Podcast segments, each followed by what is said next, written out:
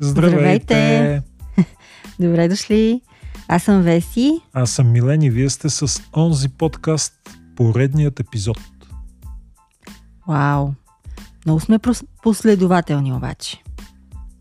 Поне се стараем. Днес за какво ще си говорим? Хайде първо да ми разкажеш, има ли някакво развитие с куриерите и драмата от вчера? Ох, тя приключи. Вчера писах на германците. Това се случи след обяд. И днес на сутринта телефона позвъня. И от чудо. Дойдоха, при това с абсолютно смешно малка баничарка, докараха абсолютно всичко и въпрос се приключи. Ха. Явно можело. Ха ти да видиш. И нали? даже сутринта. Абсолютно. Еха. Значи има полза от скандалите. За съжаление, това е някакъв начин на работа, който аз лично не харесвам. Но очевидно това е начина. Аз изобщо не харесвам. Това ми е просто много ми е дискомфортно да влизам в каквито и да е спорове, скандали и разправи, но просто наистина понякога се налага. Ами, неприятно беше. Приключи. Слава Богу, нещата са тук. Дечко е радостен. Всичко е точно. И всъщност казваш, не са ти ги докарали с голям автомобил, някакъв бус или камион или там какво ще да е? Не, доста компактна баничарка беше. Имаше доста място. Нещата всъщност не са толкова обемни, след като успях, дет се казва, сам да ги кача догоре. Не беше трудно. Верно, човека помогна. Стоя до кашоните.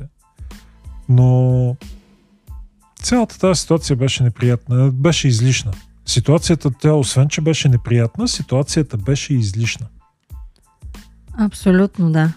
Това означава, че всъщност оправданието за големите размери пак е било някаква поредна измишлетина.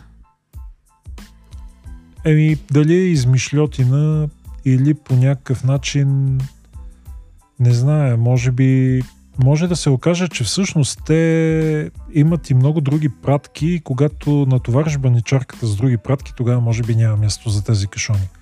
Това е някаква такава вероятност, някаква такава хипотеза, в която изпадаме. Не съм сигурен, не зная и се надявам и да не разбера, но беше излишно и беше неприятно. Да, дано да, дано да не ти се случва повече и всичко да си е наред с а, поръчки и така нататък. И да преминем към следващата тема, предлагам аз. Викаш да я затвориме и да, да не я отваряме никога повече отново. А, да, но. Знаеш ли, аз така няколко дни се каня така те попитам много недискретно. Абе, какво мислиш за тези инстаграм модели? Нали имаше един такъв вид да се опитаме малко на по-положителна тема да минем. Той я пита, ти какво работиш? Тя му каза, аз съм модел в Инстаграм, а ти какво работиш? Той каза, аз съм войник в Call of Duty. Много ми е любим този вид. да, и то е по истински случай. Да. Та на тази тема, какво мислиш ти за моделите в Инстаграм? Това реална професия ли е? Истински ли са? Това хора ли са там? Какво е? О, да, разбира се, че си, че си е съвсем реална професия. При това за някои от тях доста доходоносна. Но като че ли не много sustainable, малко е преходна, защото всичко зависи от това дали ще успееш да се качиш на вълната на тренда и дали ще успееш да се задъл... задържиш там. А в последно време, нали, както забелязваме, тя много често се променя и нещата в тази, в тази сфера са много динамични като цяло, така че е доста трудно да се задържиш за повечко време, така че да го наречеш това своя кариера. Нали, смисъл повече, аз визирам да речем повече от 2, 3, 5 години, да можеш да планираш, че и след 10 години от тази работа ще можеш все още да продължаваш да изкарваш пари. А так. пък а, проблемът на повечето инстаграм модели е, че те всъщност залагат на външния си вид, който естествено се променя с годините, което е най-нормалното нещо. и няма как да разчиташ на външния си вид за това да изкарваш пари. Освен ако, тук не идва голямото ако, не ползваш тотално а, променящи лицето програми, филтри или каквото ще да е, или AI, ако искаш даже, с които можеш да си промениш дори изцяло външния вид и по този начин да останеш, така да се каже, винаги красив, винаги свеж и винаги на мода, защото по всяко едно време можеш да си промениш външния вид в зависимост от трендовете, които са в момента, което пък само по себе си, според мен е най-големия проблем всъщност на точно този тип професия. Ти с едно изказване направо ме застреля. Аз хиляда едно неща исках да попитам ти побърза да отговориш на всичките, че даже и добави тук там е по някой друг нюанс. Опси. Опс. Стават такива неща. Добре, да, сега въпрос. Тая дама, тя използва някакви неща за дигитално разкрасяване. То това тя ли е? Зависи. Зависи. Има, има така някаква, как да кажа, тя е много тънка границата, някаква норма, която е приета да, да се обработват, да се пипат, нали, в кавички снимките и да, да придобият малко по-така приличен, приятен външен вид. Нали, да речем, няма нужда всеки да ти гледа пъпките, няма нужда всеки да ти гледа малките несъвършенства. Тях може да ги махнеш без да си променяш а, чертите на лицето. Но когато тези промени вече почнат да касаят чертите на лицето и ти почнеш да ставаш всъщност съвсем различен човек, нещата са малко загробяват, така да се каже. И според мен, чисто от гледна точка на, на етиката и на морала, не е окей. Okay. Но а, щом ти върши работа, в крайна сметка, да изкарваш пари от това нещо, защо пък не? Не знам, малко са такива ни... Много са, даже не малко, а много са размити границите. Не, това го казвам по повод на един друг вид по тая тема. Ага, я да го чуем. Говорят си двама програмисти в дискотека и покрай тях минава много красива мадама. И един я казва на другия, не я гледай та, изобщо се не заглеждай такива, като нея съм свалял с гигабайти. да. Сега тук програмист може да замениш с нърд, с там, каквото си пожелаеш, но идеята е, че в крайна сметка това не е реален човек. Нали, тя качва някакви снимки там, това е някакъв вид форма на дигитално изкуство, но ти този човек в реалността не можеш да го срещнеш никога. И когато срещнеш истинския човек, обикновено си доста разочарован, защото той няма много общо с това, което виждаш там. Ами аз честно казвам не се притеснявам много за тези, които остават разочаровани, когато видят дадения човек в реалността и не срещнат очакванията си. Аз най-много се притеснявам, честно казано, за младеща, която всъщност не разбира къде точно е границата на преправеното, къде точно нещата почват да стават изкуствени и къде е нормално да, да имаш а, някакви несъвършенства. Кога е нормално да имаш несъвършенства и как те да изглеждат, защото там нали, всичко е прекалено полирано, прекалено вече а, усъвършенствано до, до такава степен, че е абсолютно невъзможно да се приложи в реалността. И, и младите хора, нали, ние това като, като хора, които вече сме и работили в а, тази сфера, имали сме общо допир с всякакви видове обработки и така нататък, ги знаем тези неща и това нещо не ни влияе чак така, както на младите хора. Но те, а, като че ли, не могат още много добре да разберат, че това не е изобщо реалността. И те се стремят към някакъв стандарт на красота, който е тотално нереалистичен, защото не е човешки. Това не е ли малко като с куклите Барби? Момиченцата така играят с кукли Барби, мъчат се да приличат на тях. То всичкото много хубаво, обаче куклите Барби не са много така реалистични. Точно куклите Барби, ако се замислиш, всъщност са малко така м- подплатиха това днешното, не само днешното, разбира се, още от, от доста време насам, поколения наред, които жените се стремят към някакъв а, идеал за красота, нали, слаби, руси, м- с а, хубав грим винаги, с а, оскъдни дрехи, защото куклите Барби, колкото и странно да звучи, те изглеждат точно по този начин. А ако човек опишеш в този му вид, понякога може да го свържеш с някакви неприлични професии даже. Така че, да, наистина много странни стандарти на красота се залагат в обществото и се насаждат на момичетата, още от много малки, а, чрез, например, играта с кукли Барби. Но, но някакси при куклите Барби беше една идея малко по-приемливо, защото там знаем, че са изкуствени, виждаме ги, че са пластмасови, виждаме ги, че са с нереалистични черти в лицето и с а, тотално нереалистични а, как да кажа, пропорции в тялото, в главата, в нали, някакви такива неща. Докато сега сегашните въпросни модели първо, първо да уточня, че не ги слагам всичките точно под топ знаменател, но има много такива. Да, говоря по-скоро за изкуствените модели в момента в Инстаграм.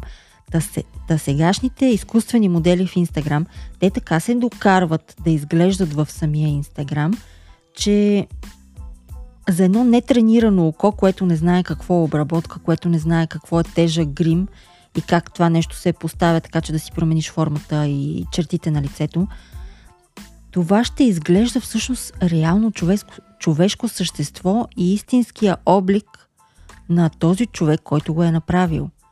На това, което виждаш на телефона си или на компютъра. И си мислиш, че това всъщност наистина съществува, че този човек е истински. А пък той не съществува, даже изобщо. Мислиш ли, че трябва да се обръща повече внимание на това на подрастващите, защото една завършена жена едва ли ще се повлияе от тези неща и едва ли ще ги приеме толкова така при сърце, ако мога да се изразя, докато една тинейджърка, която е неуверена в себе си, която смята, че мнението на околните за нея е негативно. Нали, ние всички минаваме през една такава възраст. Тя, може би при момчетата не е толкова ясно изразена, колкото при момичетата. Поне съдейки по мен или може би аз съм повреден.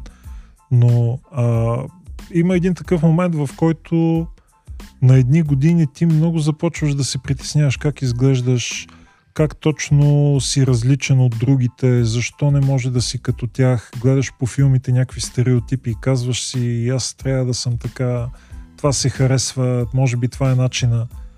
Това не е ли много, много страшно за то именно подрастващите?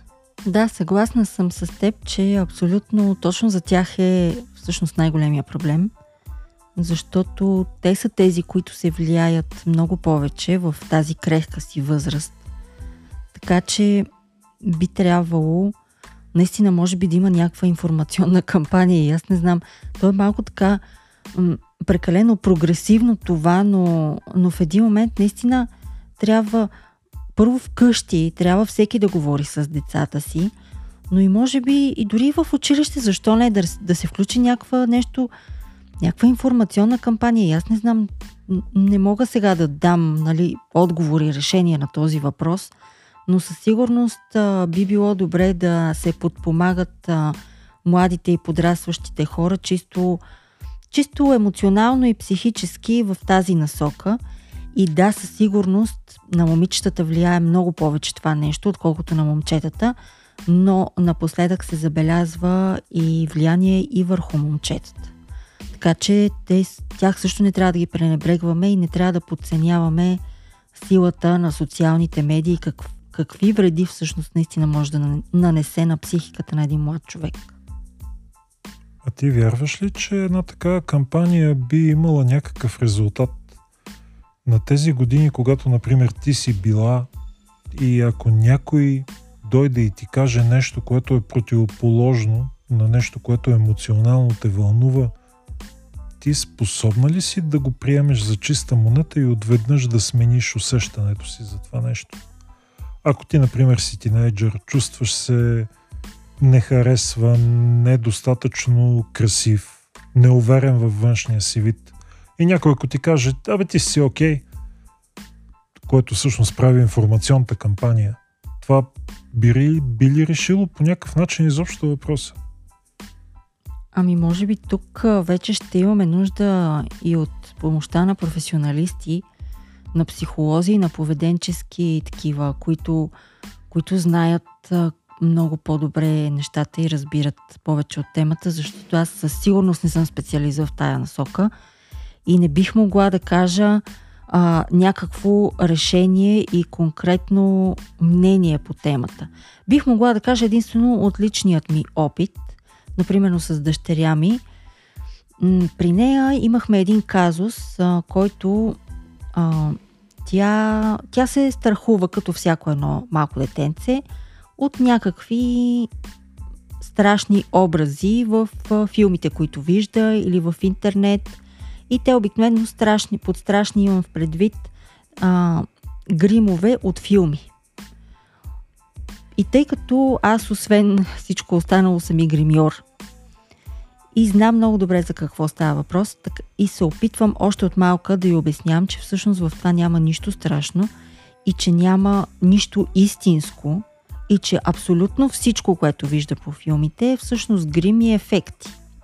И дори съм ми показвала как се правят тези ефекти, че наистина за момента, когато сложиш страшния грим и ефектите, и специалните ефекти, то става много реалистично и много така believable, но важното е да знаеш винаги, че това да си го имаш на предвид, че това е просто един грим, който винаги можеш да го изтриеш във всеки един момент и да го махнеш. Така че при нея мисля, че имаше това ефект. Тя определено започна вече когато види кръв по филмите или по, а, по реклами или по, по нещо, което е, което е неподходящо за, нали, за, за по-млада аудитория. И така, просто така се случи, че види такова нещо. Тя не се стряска и не се страхува така, както беше от началото, като беше по-мъничка. И вече знае, ао, мамо, вижте, и са се нагримирали. така, че, така че си мисля, че колкото и да не, да не е идеален този вариант, поне е някакъв вариант. Най-важно е да се говори за това нещо и да се натяква на тези млади хора, това не е истинско. И не си мислете, че този модел наживо изглежда по същия начин. И между другото, въпреки, че дори възрастните хора го знаят, много често дори и те го забравят. Така че едно постоянно напомняне не мисля, че е излишно. Най-малкото. Аз смятам, че здравословната среда също е много важна и тя би свършила много повече работа, отколкото която и да е информационна кампания. От тази гледна точка мисля, че трябва да се работи много така сериозно в тази посока. Да има здравословна, реалистична среда и децата да знаят, както знаят като видят, че нещо е реклама, така трябва да знаят, че и това просто не е, не е истинско. Това мисля, че много би им помогнало. Да, да. Определено не трябва да, да вярват на всичко, което виждат в интернет.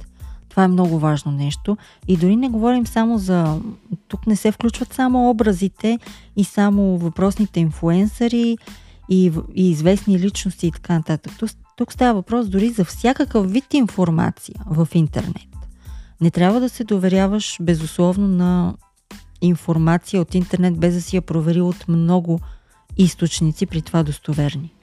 Да, интернет се оказа средство за масова дезинформация. Да, абсолютно.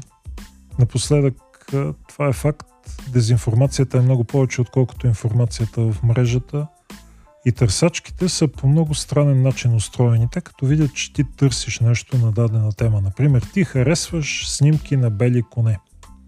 Колкото повече търсиш снимки на бели коне, толкова повече ти излизат статии за белите коне, и всичко на тема бели коне.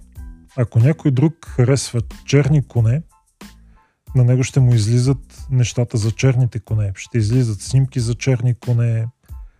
И лошото е, че това докато са снимките е окей, ако го сложиш за мненията, по същия начин като за снимките. Ако ти харесваш едната теза, ти излизат повече статии подкрепящи твоята теза. Ако съседът ти харесва противоположната теза, на него му излизат статии подкрепящи противоположната теза, става много трудно човек без да разсъждава, ако просто реагира първосигнално, да стигне до истината. Тези неща трябва да се тълкуват изключително внимателно. И по същия начин е и с тинейджерите, а те са наистина в една така много ранима възраст. Един въпрос имам аз към теб, а, точно на тази тема. Ако сега ти, например, имаше машина на времето и можеше да се върнеш назад и срещнеш това твое аз, което е, на, например, на 14, 15, 16 години, какво би му казала? Това е много интересен въпрос. А в... А, имаш ли някакъв контекст в предвид или по-скоро каквото и да е? днешния разговор. Какво би посъветвала себе си на тези години, за да се развият нещата по най-добрия възможен начин за теб в бъдеще? Чисто човешки план. Изненадах те. Да, доста ме изненада. Мислила съм си доста пъти по този въпрос в интерес на истината и не съм, а, как да кажа, може би, може би все още не съм си извадила така нужните, нужните изводи за, за живота, които биха могли да ми послужат така едва ли не като златна монета, ако я взема в а, по-ранни години. Естествено имам някакви натрупани а, знания, умения, изводи, опит и съответно изградена някакъв тип мъдрост, но може би нещото, за което бих се посъветвала, така малко по-генерално е даже бих казала, е да не се впрягам за глупости и да си живея живота и да се радвам на малките неща, и общо взето да си бъда щастлива със себе си, със самата себе си. Това прозвуча много мъдро. Не знам колко е мъдро, но някак си така много често се случва в живота, че супер много се впрягаме за абсолютни глупости, които нямат никакво значение. Които буквално след, дори след един час вече нямат никакво значение. Те вече са се променили, оправили или каквото и да било. Или просто вече не ти пука, че това нещо се е случило. И а толкова много нерви сме изхабили за тия всичките неща, че не е истина направо. Не знам. Ами, сега да ти го задам и аз като контравъпрос същия. За теб пък какво би било? Как, какви биха били твоите реплики към себе си? Към младото ти аз? О, аз бих бил много така пестелив от към думи.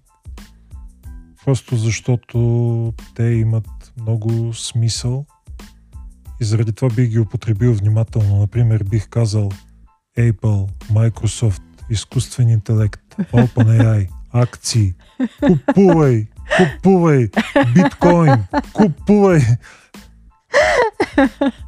Доста мъдро. Признавам, това е доста мъдро. Да, да, обери банка и купи биткоин, например. Това е един добър житейски съвет. Обаче, уточняваш ли някакви граници и години, защото нали, то биткоин е готин, обаче, обаче зависи кога. Ако влезеш в неправилния момент, няма да ти е много приятно. Имайки предвид аз на какви години съм, в момента в който се появи биткоина, купувай, купувай, да. там няма неправилен момент. Точно Няколко така, стотинки, да. нали? Да. Купувай. Ето това е много добро. Това е много добър съвет, да. Много добро уточнение на детайлите. Но а, друг, друг детайл също е, защото той биткоин от тук нататък продължава да се вдига, нали, от този момент, в който е създаден. А как да знаеш кога да го задържиш? Защото ти се си викаш, а не, това вече е върха, едва ли ще стигне по-нагоре? И той някакси се успява да стигне по-нагоре. Какво ще си кажеш за това тогава? До кога да го държиш? Ами, моята логика би била, Абе, те то дойде от бъдещето, така изглежда на видима възраст хикс години. Ще почакам до тогава, пък ще разбера.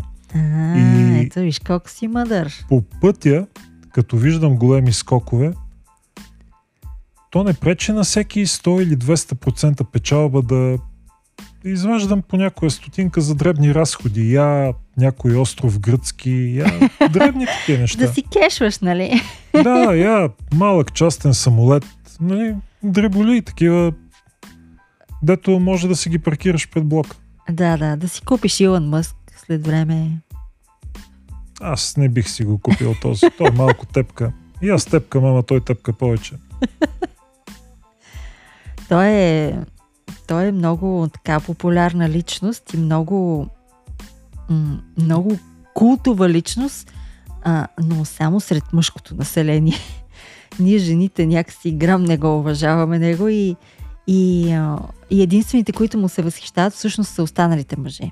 От, от женска гледна точка, той е малко един такъв а, много особен темерут. Да, вярно, че има много милиарди, да, най-богатия, ама, ама Ма то понякога, колкото и милиарди да имаш, Не помага, не казваш. помага. Да. За Елън Мъск той е така една доста противоречива личност. Аз лично на мен са ми интересни няколко факта. Как е успял така да организира чисто маркетингово събирането на средства покрай първите електрически автомобили, когато е започнал производството на първия Roadster. Това основаването на този клуб, събирането на пари предварително, продажбата на тия автомобили, това, което прави сега в момента с тези такси и резервации, има някои доста така хитри маркетингови, чисто трикове, с които подхожда, но като цяло за някои неща е доста послъгва. Неговите обещания са малко като, нали, добър ден и ти да излезеш да погледнеш дали наистина е ден все още. Това със стъпването 2022 година на Марс, нали, тук не ме цитирайте, защото не се сещам дали беше и 22 или 23, но е факт, че ние тази година няма да стъпим на Марс. Също въжи за кацането на Луната, за, за много неща въжи. Да, така е. Но виж пък колко е обаятелен сега. Виж колко много а, просто някакси омагиосва хората около себе си, не само около себе си, а и някакси така успява да си разпростре магията из целия свят. И просто толкова много фенове има този човек, че направо даже Евала шапка му свалям, как успява наистина да ги прави тези маркетингови трикове, как успява той е... Скоро гледах едно видео по темата и това казаха, че всъщност той е наистина много голям експерт по харченето на чуждите пари. Така че да, просто си е абсолютен а, пиар специалист той. Да, получава му се доста. Да. Но да не го обсъждаме, да не го мислим. Или може би, защо пък да не го обсъждаме? Може пък да му отделиме даже една цяла тема на него. То там има доста какво да се обсъди. Но добре си е, да не го мислим човека за сега. Да, да, тази вечер темата са тинейджерите. Покрай тази тема си мисля, че тази другата просто бледне. Не са, не са в един калибър. Поне Да, да. за, за нас, хората, които имаме деца. Много бих искал моите деца да растат уверени, спокойни и щастливи. И много бих искал да им е по-лесно, отколкото на мен ми е било. Всяко семейство желая това за своите деца и е съвсем нормално и ти да го желаеш, и аз също.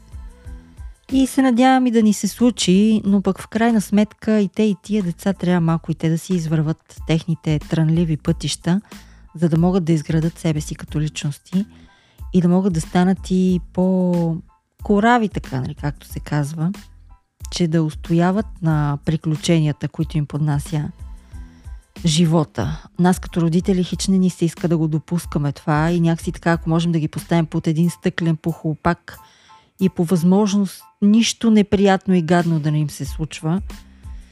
Но Това завършва зле обикновено. да, не е много добра идея.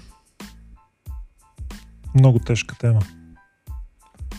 Така, ретроспектирайки, връщайки се назад през годините толкова много неща съм можел да направя за своите деца.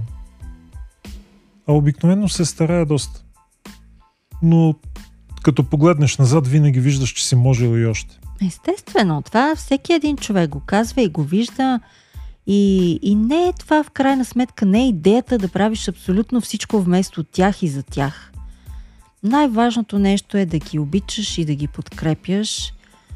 И всеки един човек, всяко едно човешко същество в една любяща атмосфера и обстановка с подкрепата на своите родители може да преодолее почти всичко. Така че аз мисля, че не трябва пък чак толкова строго да се съдим. И малко, нали, както до сега обсъждахме за, за тинейджерите и джензи, поколението и това, че в момента са подложени на малко така едно бомбандиране към неправилни мисли. Да и ние по същия начин сме си и ние, защото родителите имам в предвид. Постоянно сме си мислим, че нещо, нещо не ни достига, че нещо трябва да правим по-добро, което най-вероятно няма да спрем да го правим. Най-вероятно ще продължаваме да си го мислим до края на живота си, но нека поне от време на време така да си дадем малко свобода на душата и да кажем, е, да му се не види. Правя каквото ми е по силите. И това би трябвало да е достатъчно. Да, то в крайна сметка ти каквото и да направиш, то ще стане това, което е писано и детето ще извърви своя път тежък или лек и понякога, понякога е трудно да гледаш. Но... Но си е неговия път, няма как. Неговия си път е и Господ да ги пази. Да. Ами да ги пази Господ и абсолютно всички деца на всички родители, на малки, на големи, на пораснали. И да приключваме мисля до тук. Бъдете живи и здрави. Пак всичко добро от нас. Много прекрасен уикенд да имате, защото днес при нас е петък. Вие не знам кога ще го чуете този подкаст. Но когато и да го чуете, общо взето прекрасна следваща седмица за вас. Да, не се притеснявай, това е онзи подкаст и никой не го слуша. а, да, извиняй, забравих. Да, да. Така че казаното тук си остава между нас двамата. Ние все пак сме длъжни така за протокола, нали, да се направим, че имаме слушатели. Точно така. Как беше? Fake it till, till make you make it. it. Да, да, нещо такова. На, на чист български беше това. Аз не го владея английския. Ти един вид за довиждане.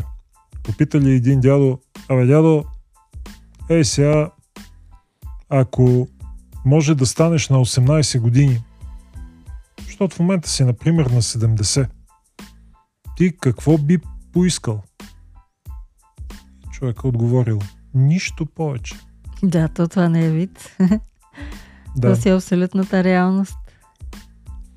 Та, това, с което искам да завърша аз е, че времето е най-ценното нещо и времето връщане назад няма. Времето може да го загубиш, но времето не можеш по никакъв начин да го възстановиш или увеличиш. Затова трябва да цениме всеки един момент, който имаме с децата си и с близките си, защото това е нещо, което остава накрая. Да, и намирайте повече време и за себе си. Не се раздавайте на 100%, защото накрая няма да има какво да давате повече. Да, човек трябва да живее за да е щастлив, а не да живее за да живее. Mm-hmm. Мисля, че това е една доста положителна нотка за хепи енд на нашия разговор днес. Благодаря ви, че ни изтраяхте и този път. Бяхте с да. Милени Веси. Аплодисменти за вас, че ни слушахте пак до край. Да, желаем ви да бъдете здрави и щастливи. И до нови срещи! До нови срещи!